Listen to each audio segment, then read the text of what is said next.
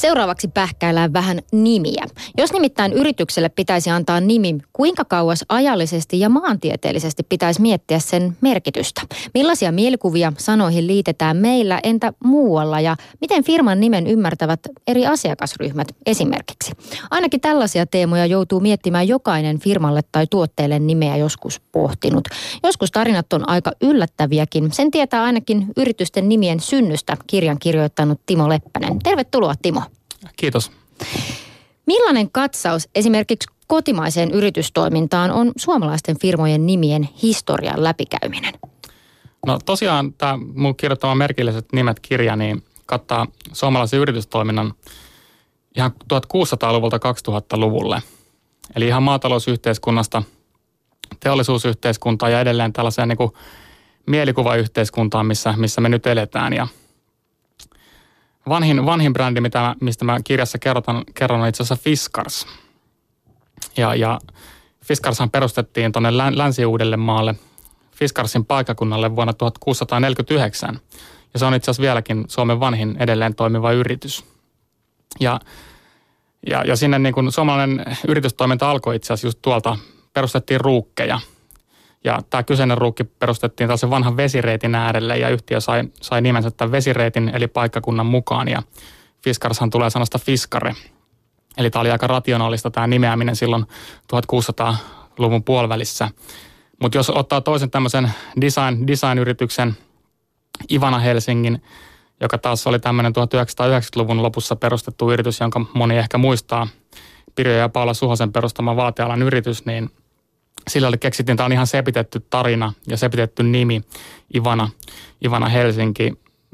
He, he ihan kirjoittivat tämmöisen tarinan vuonna 1938 Suomeen saapuneesta tehtailija Ivan J. Pavlovskista, joka, joka tuli Suomeen Viipurista ja perusti tulitikkutehtaan ja tulitikkutehdas ryhtyi sitten valmistamaan vaatteita ja tämä, tämä Ivana Helsinki, Ivan J. Pavlovski on sitten alkanut elää ihan omaa elämäänsä, että – hän saa kutsuja muotimessuille Ranskaan ja joulukortteja Japanista. Eli tässä on kaksi, kaksi ääripää esimerkkiä siitä, miten, miten nimet voi syntyä hyvin eri tavoilla ja olla, olla olemassa vielä niin kuin yhtä aikaa suomalaisten kansainvälisten design-brändien nimissä.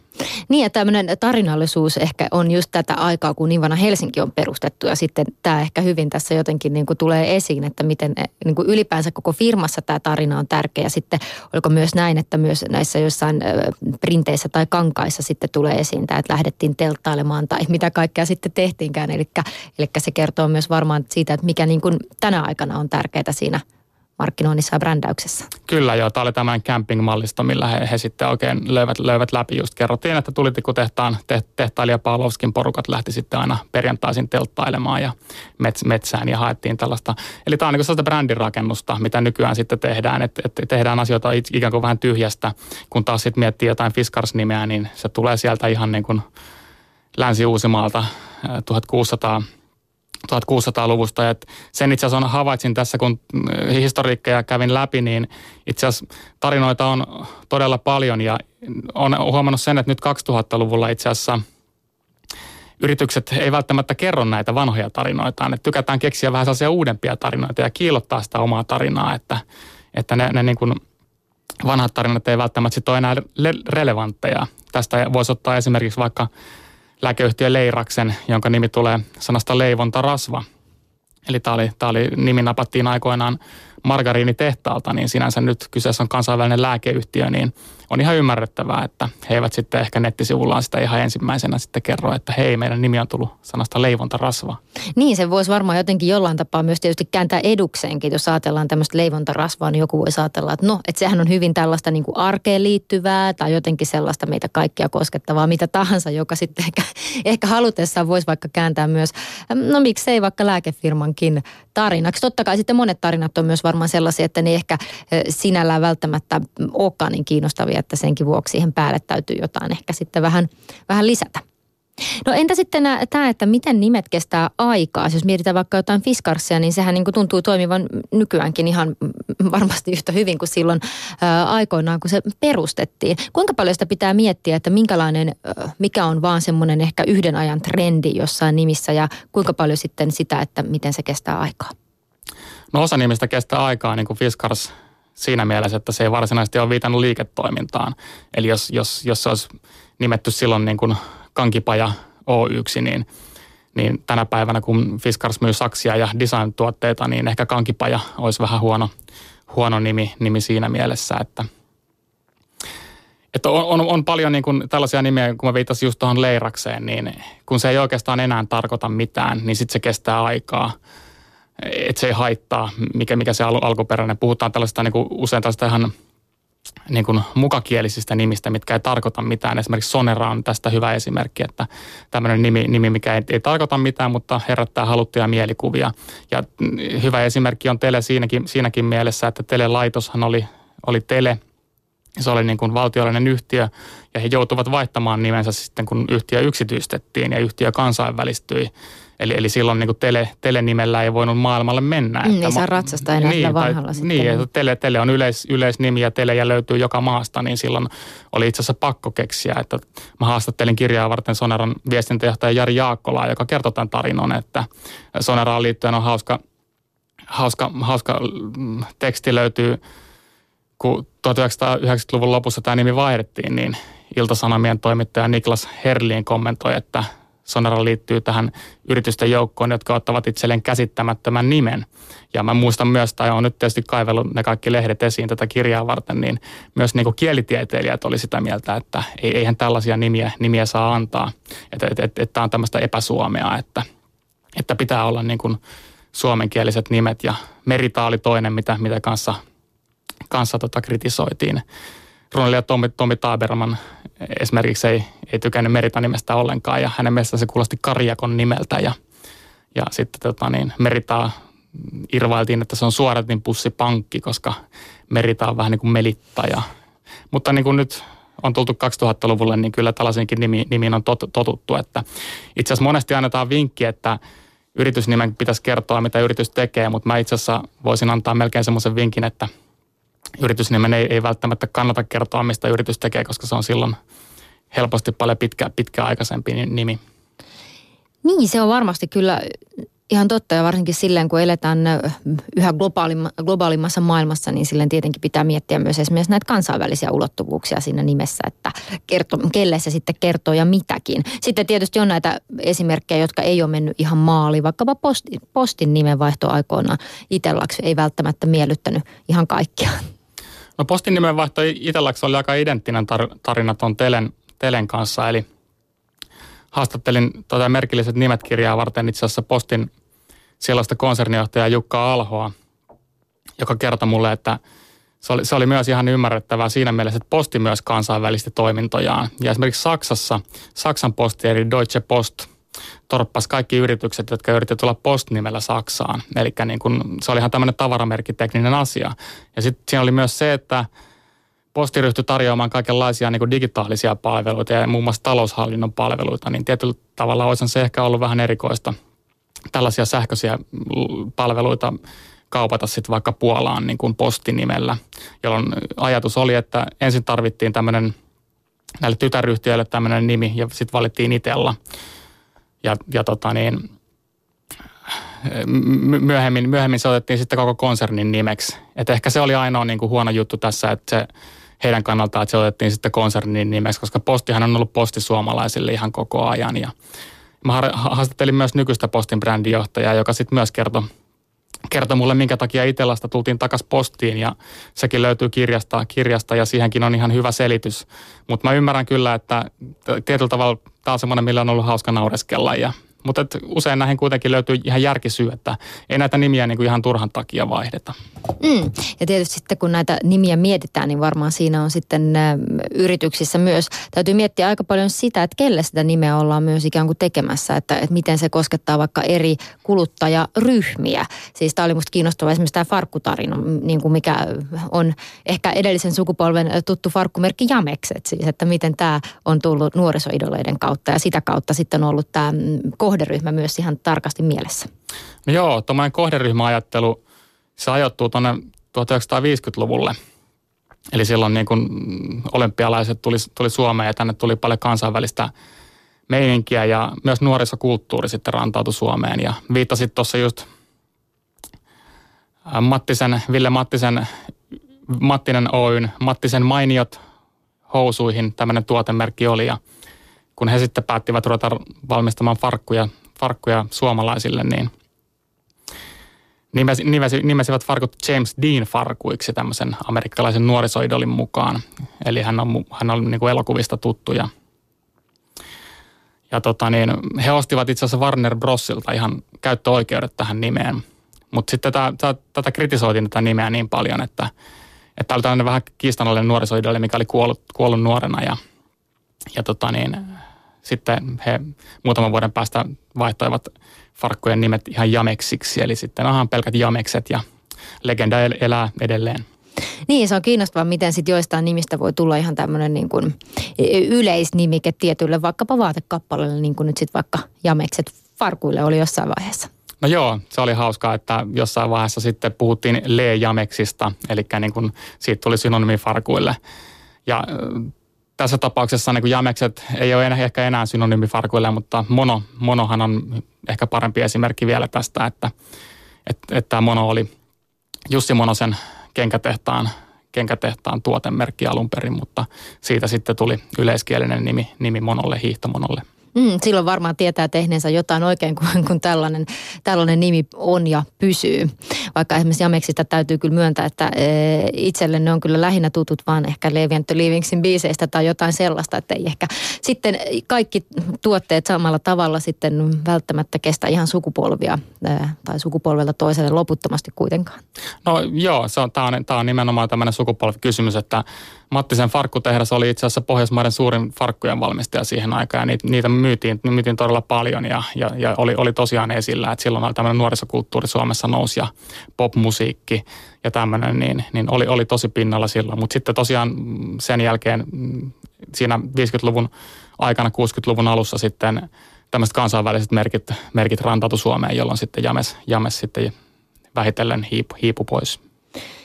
Paitsi että näissä nimissä täytyy miettiä sitä, että mitä se kuvastaa ja kelle se viesti siinä on suunnattu ja mitä se kertoo firmasta, niin myös pitää ottaa huomioon se, että onko näitä vastaavanlaisia nimiä jo kenties käytössä. Nämähän on myös äh, sitten äh, tiettyjä tapauksia, joita myös tuossa kirjassa tuot esiin, eli kuka saa käyttää mitäkin nimeä. Onko vaikka Tokmanni plagioinut Tokmannia tässä nimessä ja saako vaikka Ingman lanseerata Ingmariinin valion jalanjäljissä. Kuinka paljon tämmöisiä tapauksia on? No kyllä näitä on tosi paljon ja näistähän suuri osa ei tule tietenkään julkisuuteen asti, mutta Tokmannin esimerkki on, on, on hauskin kaikista. Haastattelin Kyösti kakkosta kirjaa varten ja Kyösti kakkonenhan sitten kertoo, että Tokmanni ei tosiaankaan tule Tokmannista, vaan tulee ruotsin kielen sanasta tok, eli tuuk, mikä tarkoittaa hullua, ja man, joka on mies, jolloin niin Tokmanni on hullu mies, ja Tokmanni myy, myy tavaroita hullun halvalla. Ja tästä tosiaan Stockman ja Tokmanni kiistelivät vuosikausia oikeudessa ja oikeus, oikeusteknisistä syistä, syistä sitten lopulta päädyttiin siihen, että Tokmanni saa tuotemerkkinsä pitää. Että mä kahlasin itse asiassa läpi nämä oikeuden pöytäkirjat. Nämä on kaikki tietysti julkista tietoa ja, ja tota niin, mutta näin, näin, siinä sitten kävi, että Tokmanni sai pitää nimensä ja, ja tämä on sinänsäkin hauska sinänsä, että nyt Tokmanni meni itse asiassa tuossa keväällä pörssiin ja, ja taitaa niin kuin pörssiarvo olla – suurempi kuin Stockmannilla ja, ja, ja ainakin business luistaa paremmin. Oh, se on aika kova tällainen menestystarina niin sanotusti. Ja varmaan niin kuin tämmöisiä tapauksia aina aika ajoin tulee. Osa on sellaista tietoista ö, leikittelyä ehkä nimillä ja mielikuvilla ja niillä, minkälaisia ö, asioita näihin nimiin liitetään. Ja sitten osa voi tietysti varmaan olla vahinkojakin. No osa on ihan vahinkoja, että yrityksen nimethän, yrityksethän nimetään useimmiten silloin, kun ennen kuin yritys on perustettu, eli perustamisasiakirjoihin tarvitaan yrityksen nimi.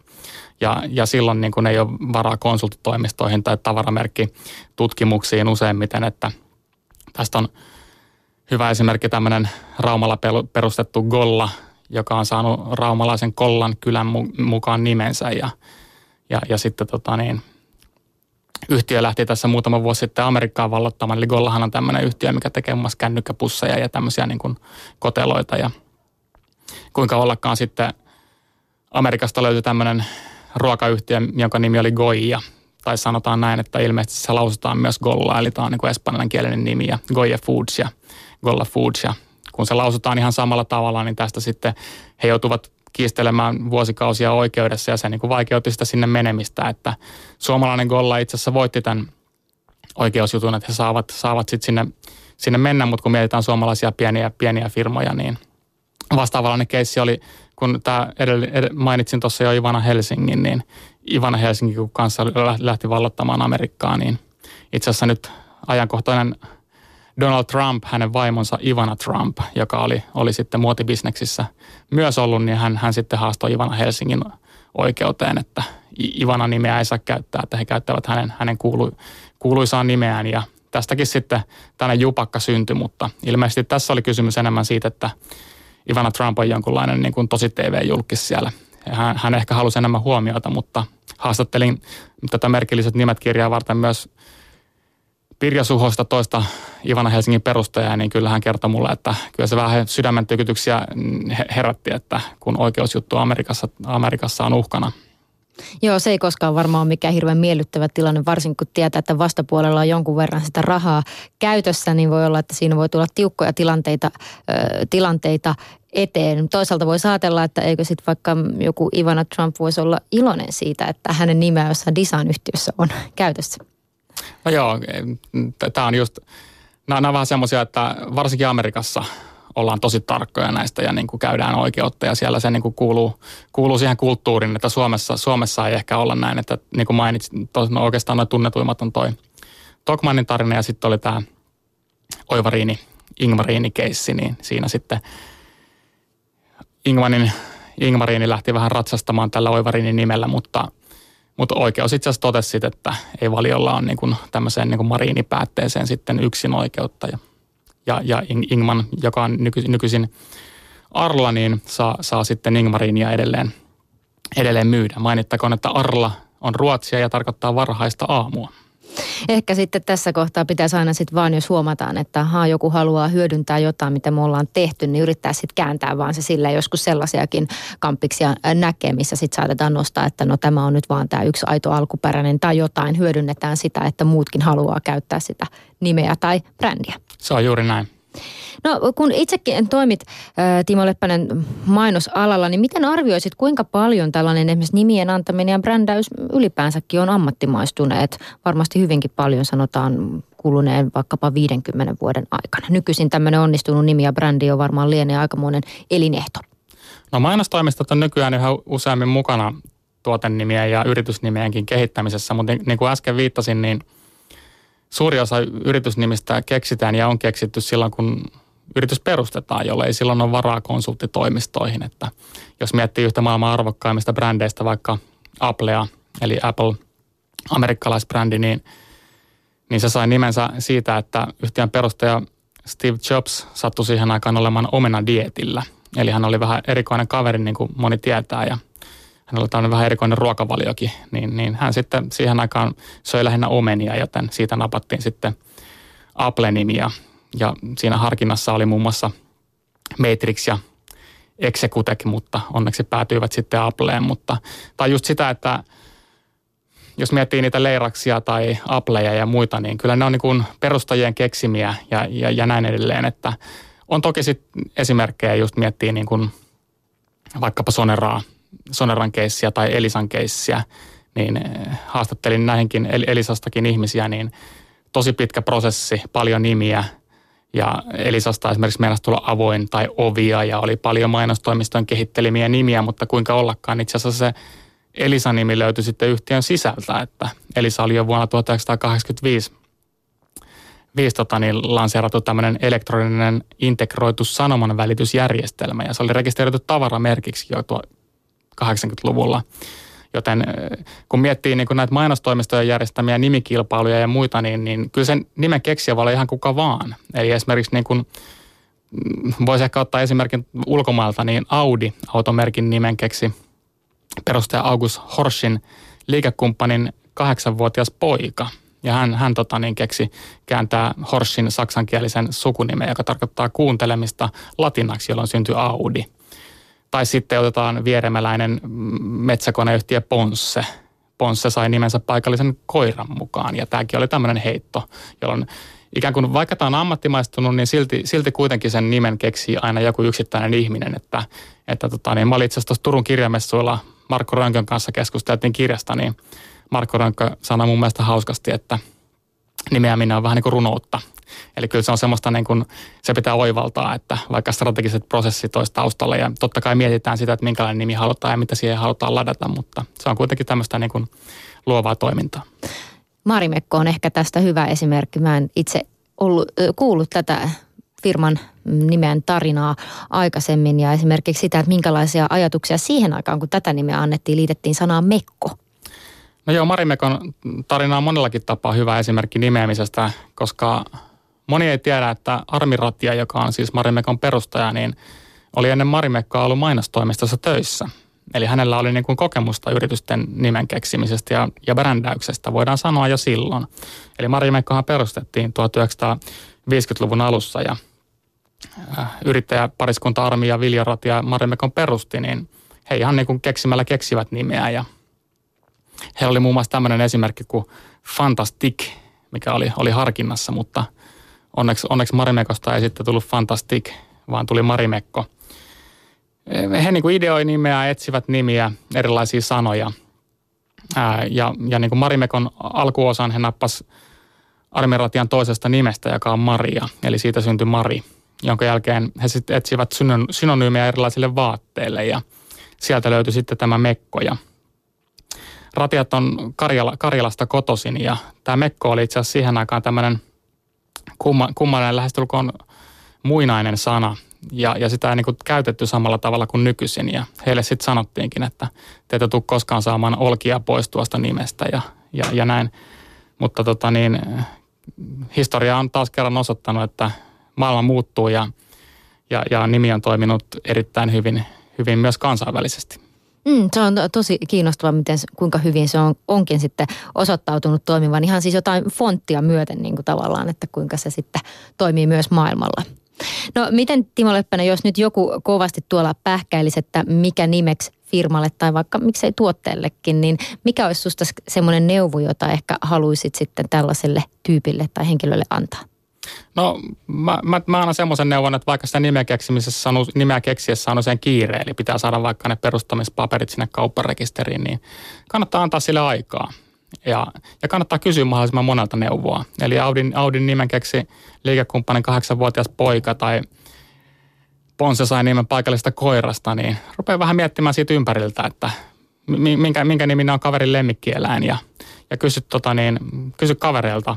Ihmiset tykkää ideoiden nimiä ja antaa ehdotuksia. Ja sitten kun nimen keksii, niin jos on kansainvälisille markkinoille suuntaamassa, niin yksi sellainen suositus voisi olla se, että kysy ulkomaan kieliseltä kaverilta, että hei, miltä tämä kuulostaa teidän kielessä ja jos sattuu olemaan ranskalainen kaveri, niin miten sä lausuisit tämän. Ja, eli aika niin semmoisella yksinkertaisilla metodeilla. Niin kuin. Ja sen mä sanoisin myös, että monesti yritysten nimistä ja tuotteiden nimistä on hirveän vähän kirjoitettu ja on hirveän vähän minkälaisia niin kuin oppaita. Mutta oikeastaan ainoa, mitä sanotaan, on, että yrityksen nimen pitäisi kertoa siitä, mitä yritys tekee. Niin, niin se ei ole missään nimessä välttämättömyys, että, että tota niin, ei kannata hirttäytyä siihen omaan bisnekseen, että et, et, et se nimen ei todellakaan tarvitse kertoa, mitä se yritys tekee. Mm, eli mielikuvituslentoa ja vähän testaamaan niitä nimiä ja varmaan sitten myös ne sellaiset tarinat on niitä, mistä ihmiset ihan erityisesti tykkää. Ehdottomasti. Kiitos paljon haastattelusta Timo Leppänen. Kiitos.